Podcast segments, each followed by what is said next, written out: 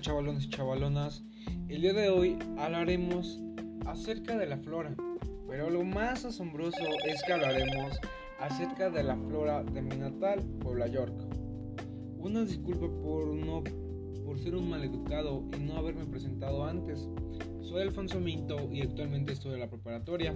El día de hoy me siento muy contento, muy feliz de poder estar acá nuevamente en ese podcast que tanto les gusta a ustedes. Bien, como ya sabemos, el tema principal es la flora de Puebla. Pero vamos a desviarnos un poco y vamos a saber primero qué es la flora. Si ustedes saben qué es la flora, háganmelo saber.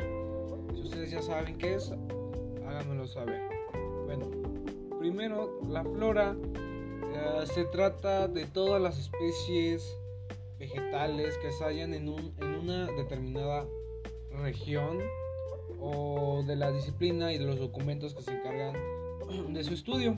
Bien, un dato interesante que podemos recalcar acá es que la flora es un término latino que permite nombrar a la diosa de las flores. Esta diosa, bien, esta, este término interesante es el que ocupamos que procede del nombre de la diosa de las flores de la mitología romana que se consideraba la deidad de los jardines de la primavera y las flores. Bien, ese es un dato interesante que la flora, la palabra flora proviene del nombre de la diosa de las flores en latín. Bien. Después pues, es posible el poder distinguir entre la flora, este, esta que se centra en el número existente de especies y la vegetación. Esta vegetación focalizada en cómo se contribuyen las especies y cuál es su relevancia relativa.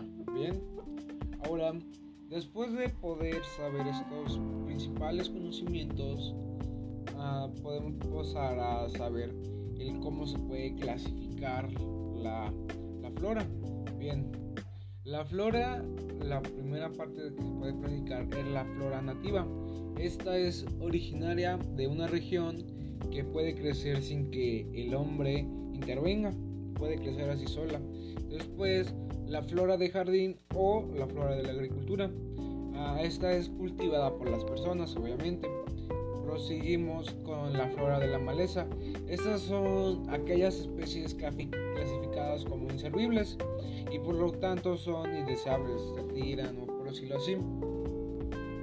Bien, como ya sabemos más, un poco más acerca de qué es la flora, les quiero contar un poco de lo que yo estuve pensando tal vez y yo creo que fue algo muy fabuloso el poder saber qué es la flora, este, cómo, se puede, cómo se puede clasificar o por lo menos a mí se me, me gustó mucho este, estos primeros temas que empezamos a ver acerca de la flora. No sé ustedes, ustedes díganme si les gustó, les agradó lo primer tema.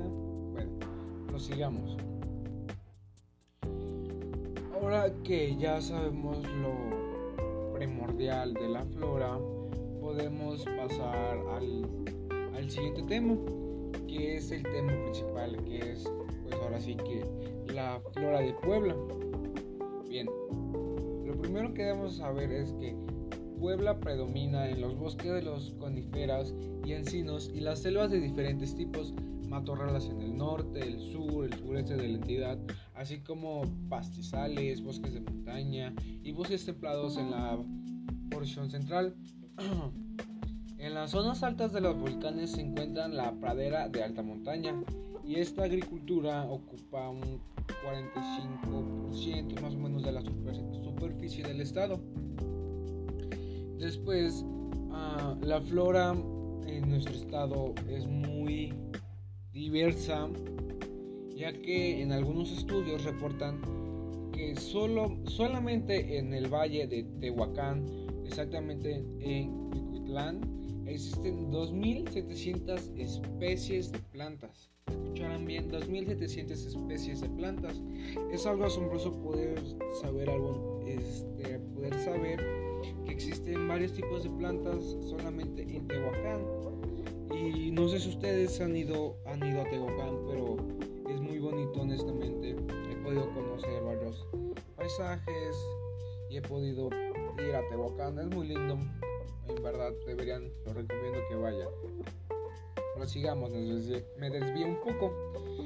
Bien, solamente 2.700 especies de plantas Tehuacán. Bien, después en municipios asociados a las 25 cafetaleras se registran 319 especies en Izúcar de Matamoras. En Izúcar de Matamoros se reportan 131 y para la zona de la Mixteca Alta se reconocen 1550, de las cuales 97 son endémicas de esta área a especies entre Puebla y Oaxaca. Bien, de las especies de lechos, 6 lamentablemente se reconocen en peligro de extinción. Y bueno, yo creo que fue algo muy de gran ayuda primordialmente poder saber cuántas especies pueden existir en Puebla solamente en un estado o en un municipio y que yo creo que más que nada debemos de cuidar toda esta todo esto porque en verdad es muy lindo poder ver plantas